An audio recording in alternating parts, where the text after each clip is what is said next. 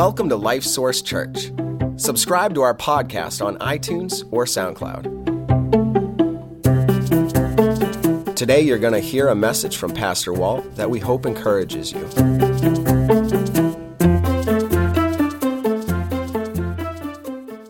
Well, I like to be comfortable. Anybody else here would say that's you? I like to be comfortable, right? I, I, I like, uh, you know, to have a, a nice house. I like coming to church when it's air conditioned. That's comfortable, isn't it? I, I like um, having a car that will go faster than I need to go. I, I enjoy that. That's comfortable to me. Um, I, I, I, like having a paycheck that comes in every week.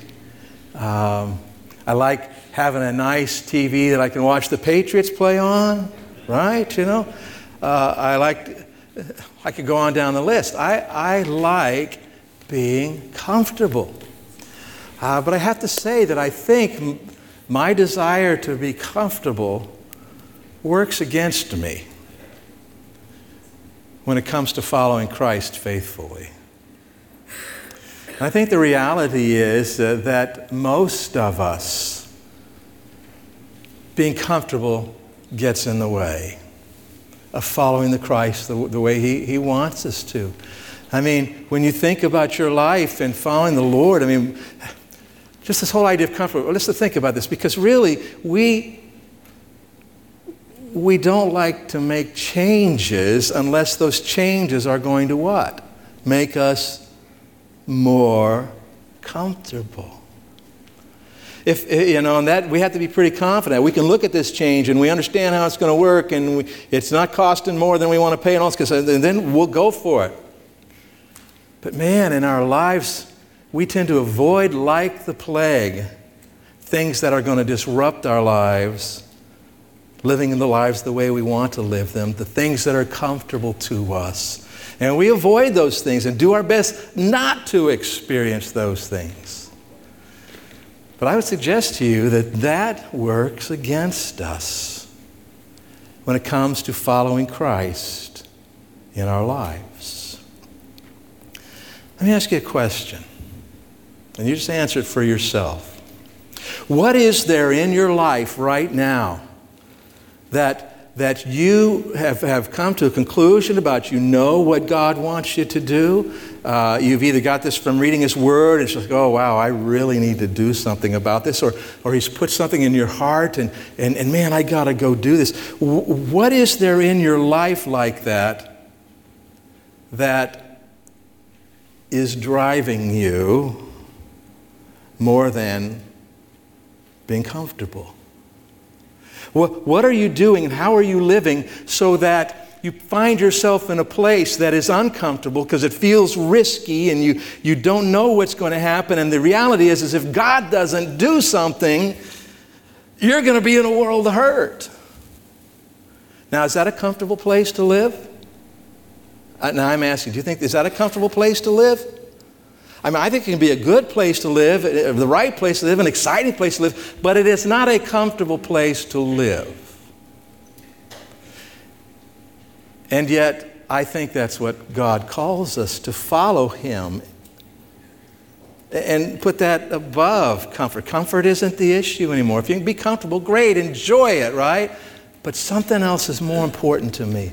Following Christ wherever He leads, whatever it costs, however difficult, whatever I have to sacrifice, that's what God has called us to as followers of Christ. Forsaking all, following Him. And so, if we aren't careful, we can get really settled in and comfortable and not even be open to the fact of, of what God has for us to do. And, so, we need to begin to consciously think about our lives and say, okay, wait a minute now, what, God, what are you wanting me to do? You know, and it may be some big thing, it may not, it may be a series of small things, but God, what do you want me to do? And I will do that. And um, if you do that, your life will get uncomfortable. It will get uncomfortable. And, and we're going to see that today in a story, a true story uh, from the Bible. Happened about 3,400 years ago. And um, last week, Pastor Dave, uh, you know, preached to us from the life of Joseph. Well, I'm going to just start here for just a little bit and go back to Joseph's great grandfather, Abraham. Okay? And when Abraham, you know, God called him and, and he began to follow, just take small steps, just going and, and going to the next place that God had for him. And at some point in this process, uh, the Lord spoke to him and talked to him. And the scripture says this about Abraham the Genesis 15, verse 6. And he believed in the Lord, and he, the Lord, accounted it to him for righteousness. And this is the beginning of our understanding that we are saved by faith, by believing God, not by anything we can do. That's the whole gospel, isn't it?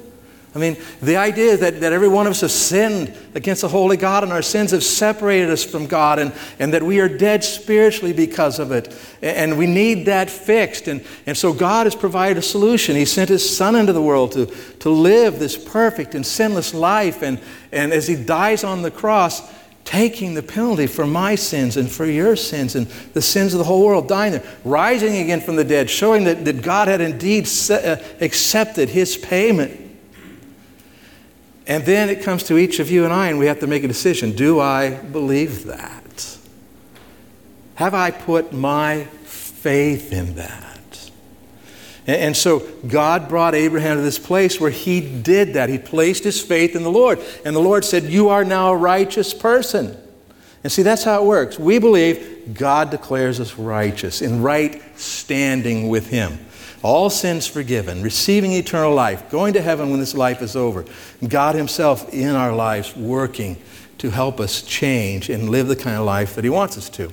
Well, just a few verses later, after God, uh, uh the scripture tells us about Abraham, the, the Lord uh, had made promises to Abraham about his descendants and what God was going to do in the world through them. And then he gave them, him, Abraham some specific insight into something that was going to happen. All right? Genesis 15, verse 13 says, Then the Lord said to Abram, You can be sure that your descendants will be strangers or foreigners in a foreign land where they will be oppressed as slaves for 400 years. Now, this happened to his descendants, okay? Because where did we leave off the sermon last week? We left off the sermon with uh, Joseph and God's people in Egypt. Well, turn of events, things changed and got really uncomfortable. They found themselves enslaved in Egypt, and they are there for this 400 year period. Now, the next verse it says, God says, But I will punish the nation that enslaves them. In the end, they will come away with great wealth. All right, so I'm going to bring them out. And so this is the story that we want to look at today. Not the whole thing, but we're going to focus in on one part of this story. Uh, I think the, the biggest and most powerful part of this story. So let's take our Bibles and turn to the book of Exodus. If you don't have a Bible with you today, uh, there are Bibles under the chairs there, and I'll give you page numbers as we go. We're going to be on page number 75. I encourage you to take one of those Bibles and follow along with us. So, what has happened is here we are 400 years later. Egypt, I mean, Israel, God's people are in slavery. Uh, it is a really hard place, a hard time for them. And they begin to cry out to the Lord finally. They remember the Lord and cry out to Him, and God works. God raises up Moses, whole supernatural story there. Uh, and, but Moses goes and challenges Pharaoh to let God's people go. If, if, if you know the stories, you, you know. If you don't, I'm sorry, we don't have time to go over it today. But God worked miracle after miracle after miracle, demonstrating to Pharaoh that he needed to let God's people go. And so finally, Pharaoh decides to let them go. In fact, he wants them to go at this point. So let's pick up in verse number 17 says, Then it came to pass when Pharaoh had let the people go, that God did not lead them by way of the land of the Philistines, although that was near. For God said, Lest perhaps the people change their minds when they see war and return to Egypt. So God led the people around by the way of the wilderness of the Red Sea. And the children of Israel went up in orderly ranks out of the land of Egypt. And by the way, about two and a half million uh, Israelites at this point in time leaving the land. Let's look at a map here. I want to show you something. Um, okay, so this is the map of the Middle East area here. Uh, the green part up there, this is all Egypt and the Nile River Valley. Up above there, around the corner, is Israel. Over here is Jordan and Iraq, Syria and Lebanon up north. And you see there the, the, down here the Red Sea, and this is what I wanted you to see uh, the Red Sea. The Red Sea goes up into the Gulf of Suez and into the Gulf of Aqaba. But the Gulf of Suez and Gulf of Aqaba are really extensions of the Red Sea. Okay? because that's important. We just got through talking about the Red Sea. He's talking about this area. Let's go to the next map. All right. So see Goshen up there, that is where they had been living. All right. And then they're, they're leaving. And if they had gone straight up along the coastline up toward what we now call Israel, they would have run into these people called the Philistines, who end up, we read about them later in our Bibles. Uh, these were Greek people who had sailed and settled in this area. Uh, they were very much a warrior kind of people. And so God says, if, if I send them up that way, the very first thing that's going to happen is they're going to experience war. And they may just say, What? War is uncomfortable right? And let's just go back to where we were. So he doesn't send them there. It says he sends them down along the wilderness, along the Red Sea. And so they, they go down what looks like a, basically a coastal kind of a highway where they could move down, all right? And so that's what they have done. Right, so let's continue reading here. And Moses took the, uh, the bones of Joseph with him, for he had placed the children of Israel under solemn oath, saying, God will surely visit you, and you shall carry up my bones from here with you. So they took their journey from Sukkoth and camped in Etham at the edge of the wilderness. Uh, let's, yeah, I think we can see it here. So if they came from Goshen and they came down, you see Sukkoth there about right in the middle there on, along that? And then they came all the way down here to the bottom of that peninsula and turned north and I don't think you can really see it there, but it's Etham is the area there, just around the corner where it says near the Straits of Tiran there. All right, and uh, by the way, I'm showing all this because it's important to the story. All right, it's going to help us understand what is actually happening. It says, And the Lord went before them by day in a pillar of cloud to lead the way, and by night in a pillar of fire to give them light, so as to go by day and night. He did not take away the pillar of cloud by day or the pillar of fire by night from before the people. And this is a miraculous thing. It's just stated so matter of fact here. But God gives them a visible manifestation of His presence. He is present with his people, but he shows himself in, in a way that they could see and experience. And during the day, it was like this huge, massive cloud, a pillar that would go before them as, you know, and they would, it would pick up and go and they would follow. And, and at night, it was fiery so they could see where they were supposed to be going. And he was there 24 7, showing his presence with them. Pretty amazing thing, huh? By the way, how important is God's presence in our lives? Man, it's extremely important. And they had a visible representation of it. We have something better. And sometimes we think we'd like the physical rep- representation, but what we have is Him indwelling us. He lives inside of us, He is present with us. All right, so, so let's continue uh, down the story here. Verse number one. Now the Lord spoke to Moses, saying, Speak to the children of Israel that they turn and camp between Pi Hahiroth, between Migdol and the sea opposite Baal Zephon. You shall camp before it by the sea. So let's go to the next map there, if you would. All right, so this is that peninsula part that we were looking at, okay? So they came down here. This is the Exodus route. They came down and they turned the corner here. Okay, see it says Pi, Pi there? And they came and went up north. You see up Etham up north. And so, but God tells them to camp in this area. Now, it, you can't read it very well because of the color, but right there in the middle it says Migdol. And the word Migdol means watchtower.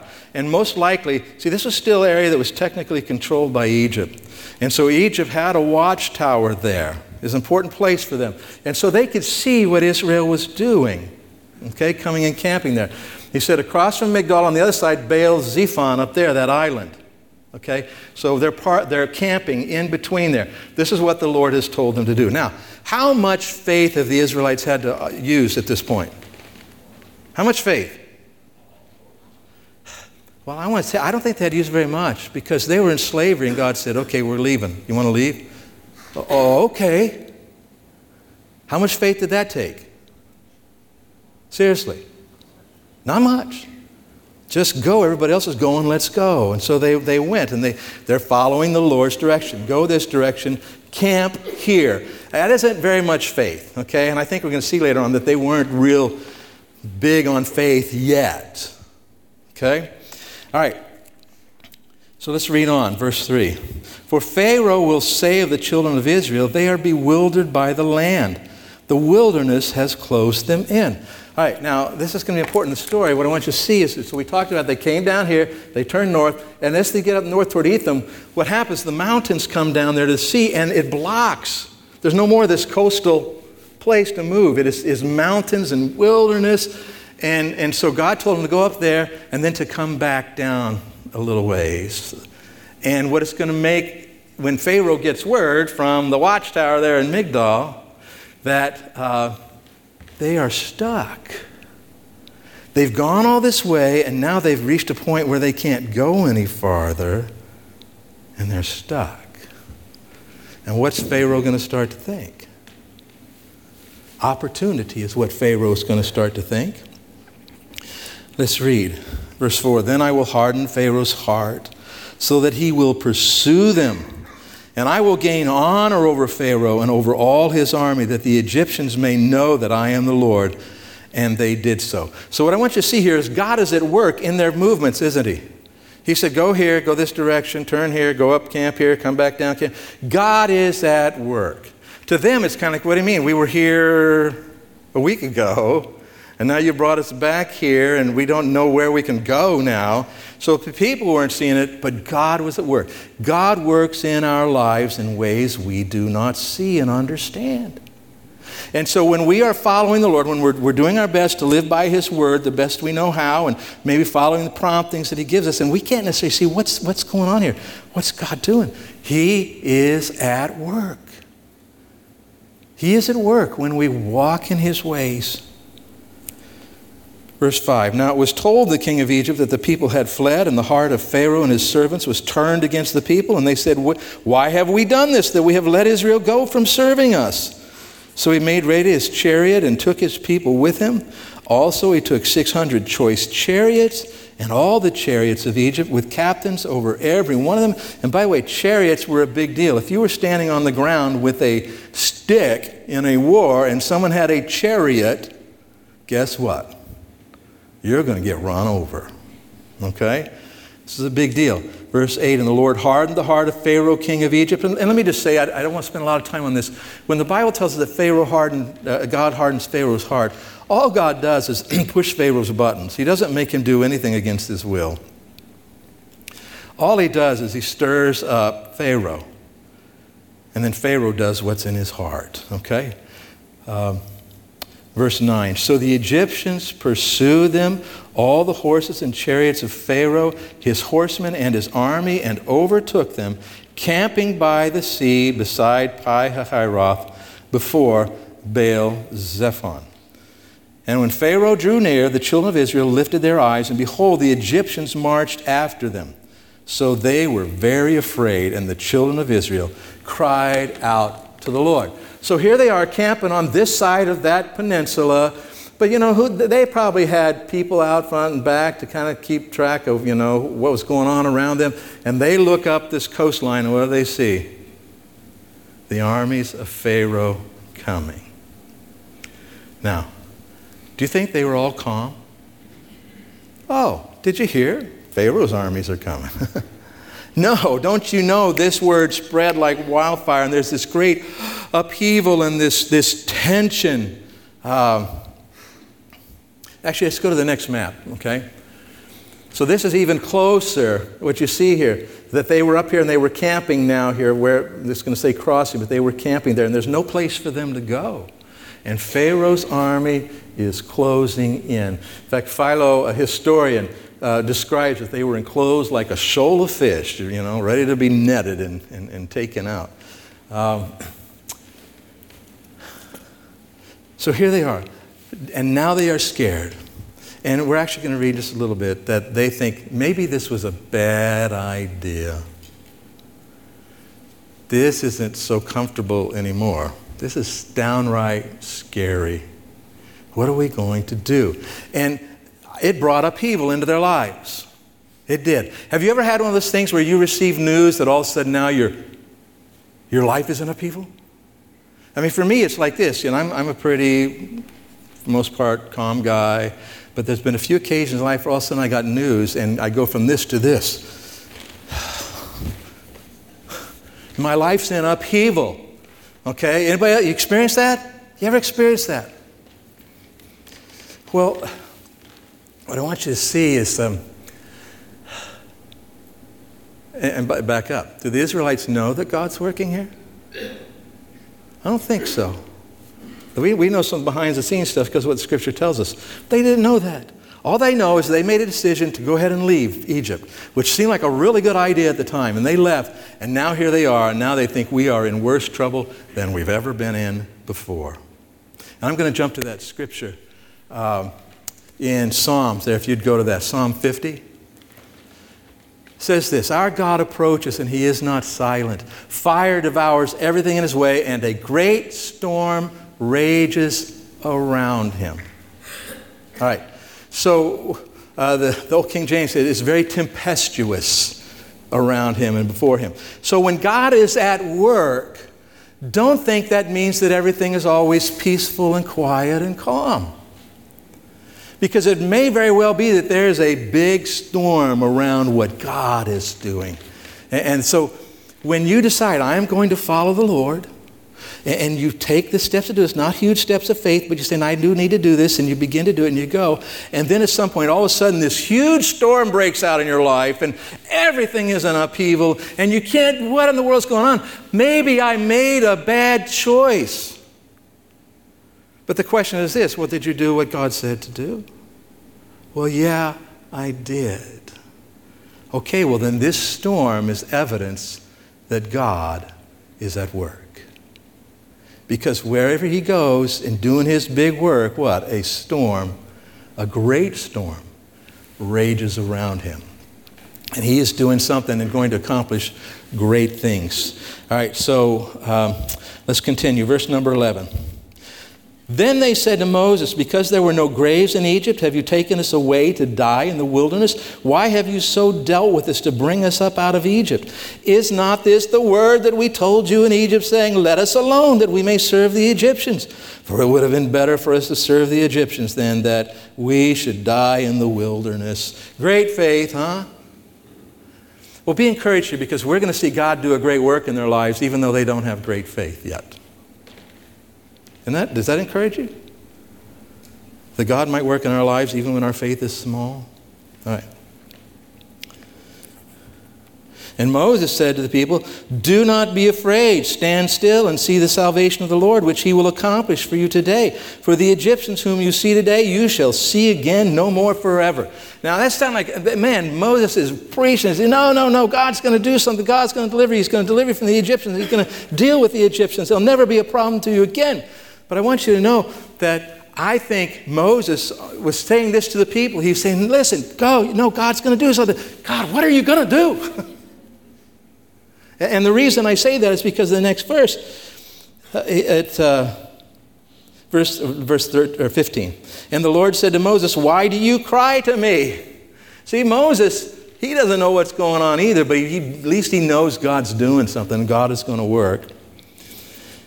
The Lord said to Moses, Why do you cry to me? Tell the children of Israel to go forward. Oh man, in our lives, when we make these decisions to follow the Lord, like I said, it might be a small thing, a small change, might be a big thing, but we make those decisions to follow the Lord and we're doing it and, and we're going along, and all of a sudden this huge storm breaks out in our lives and problems, and we're overwhelmed. And our natural tendency is to be want to do what? Go back. This isn't working out so good. I want to change. I'm going to go back. And what's God saying? Tell him to what? Go forward. Go forward. Don't turn around. You're doing what I told you to do. Go forward. Don't stop. Keep going. Go forward. Well, we got a small problem here, Lord. Let's go to that next map.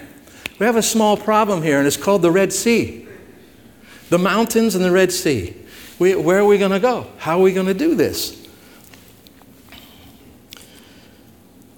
Verse, 18, uh, verse 16, but lift up your rod, he's still talking to Moses, and stretch out your hand over the sea and divide it. And the children of Israel shall go on dry ground through the midst of the sea. And I indeed will harden the hearts of the Egyptians, and they shall follow them. So I will gain honor over Pharaoh and all his army, his chariots and his horsemen. Then the Egyptians shall know that I am the Lord, when I have gained honor for myself over Pharaoh, his chariots, and his horsemen. And the angel of God who went before the camp of Israel moved and went behind them. And the pillar of cloud went from before them and stood behind them. So it came between the camp of the Egyptians and the camp of Israel.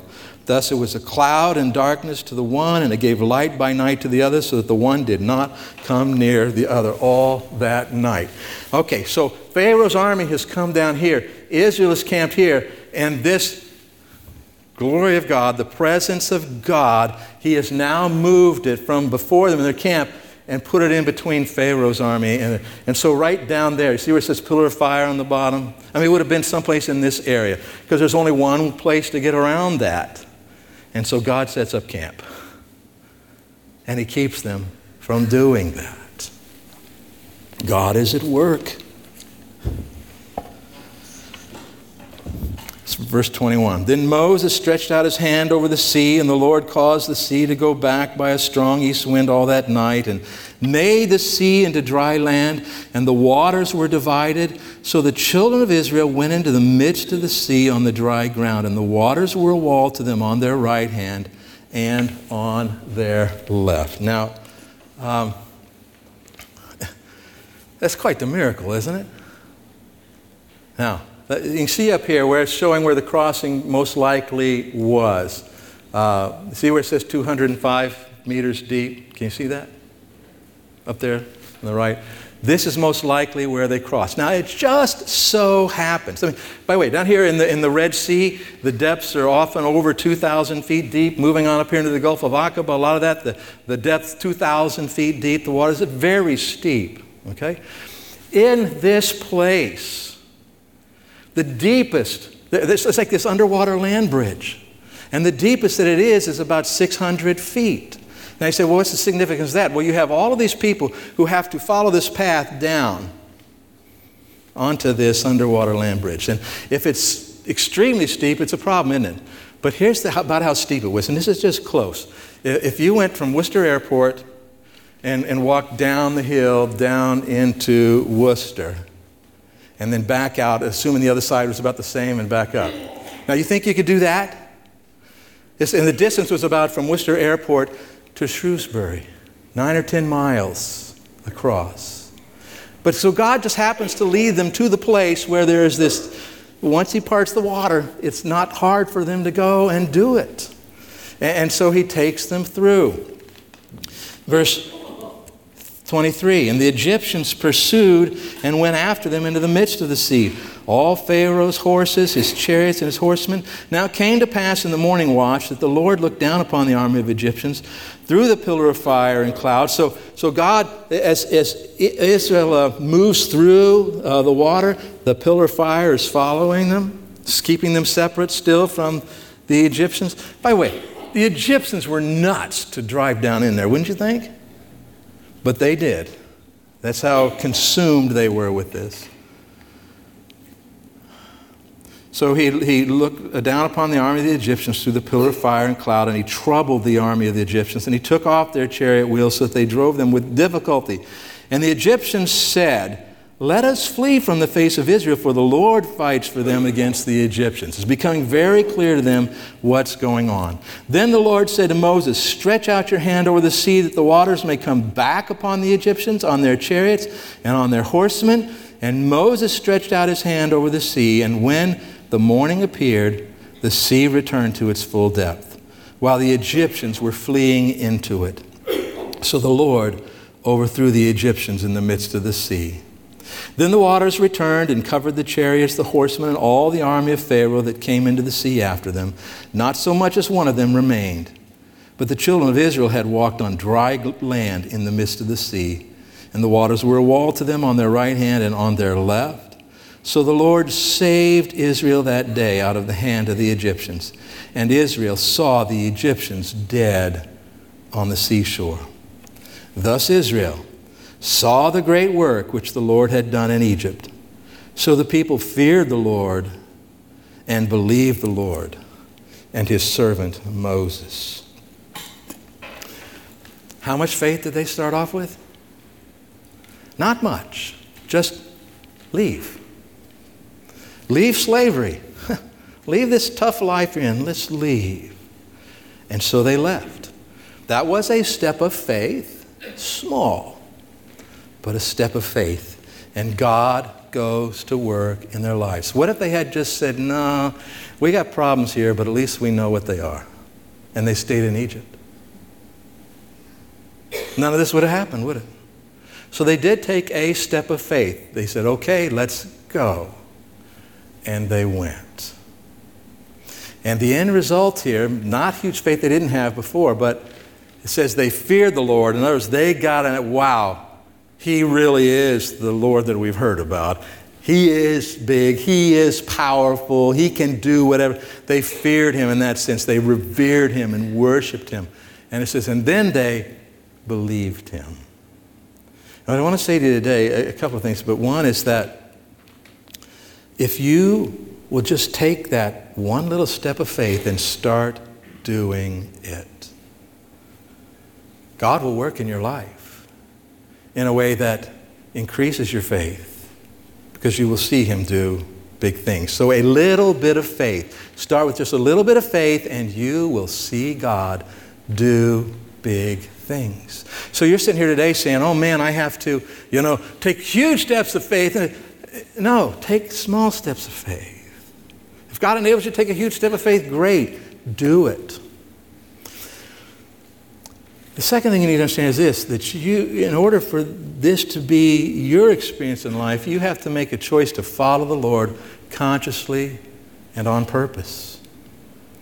We can't be just bumping along, trying to live a comfortable life.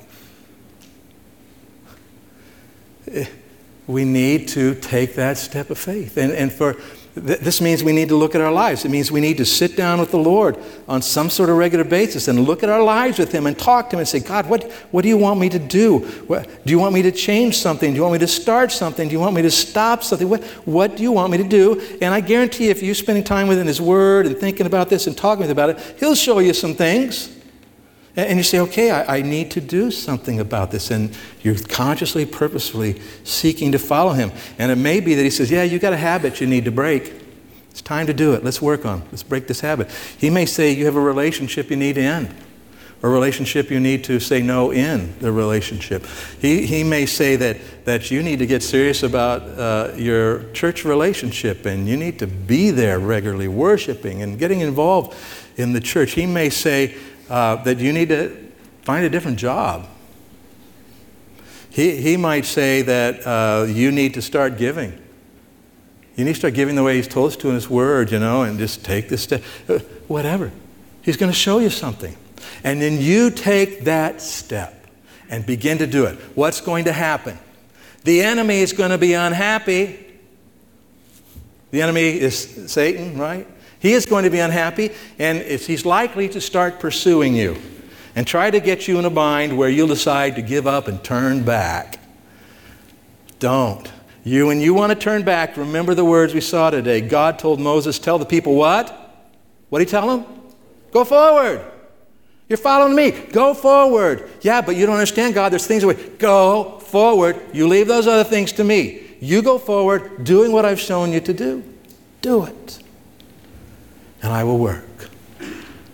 And when we do, when we begin to live this way, those small steps of faith, but just pursuing the Lord, seeing Him work in our lives, what you end up with is a meaningful and exciting life that glorifies God and it provides you with a much bigger view of God. A much bigger view of God, eh, which will change how you follow Him. Let's look in chapter 15, and we uh, will finish with this. Chapter 15. This is a, a song of celebration that they wrote about what God had done. Chapter 15, verse 1. Then Moses and the children of Israel sang this song to the Lord and spoke, saying, I will sing to the Lord, for he has triumphed gloriously. The horse and its rider he has thrown into the sea. The Lord is my strength and song, and he has become my salvation. He is my God, and I will praise him, my Father's God, and I will exalt him. Do you think these words were on their lips before they left Egypt? These words were not on their lips before they left. These words are on their lips after they've chosen to follow the Lord and to go forward with it.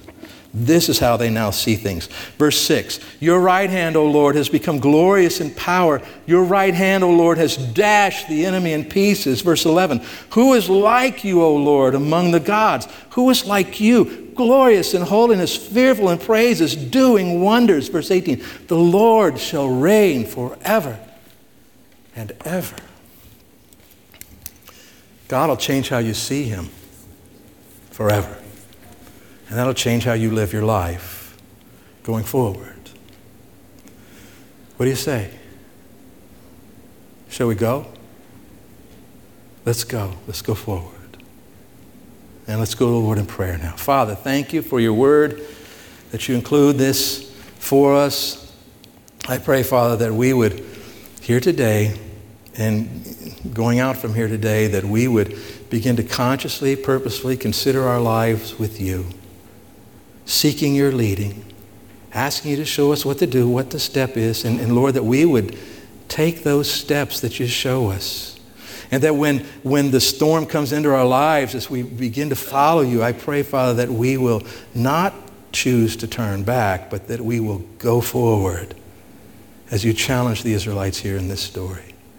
And Lord, we're going to trust that you will do whatever needs to be done for us to succeed at what you've given us to do. I pray this in Jesus' name.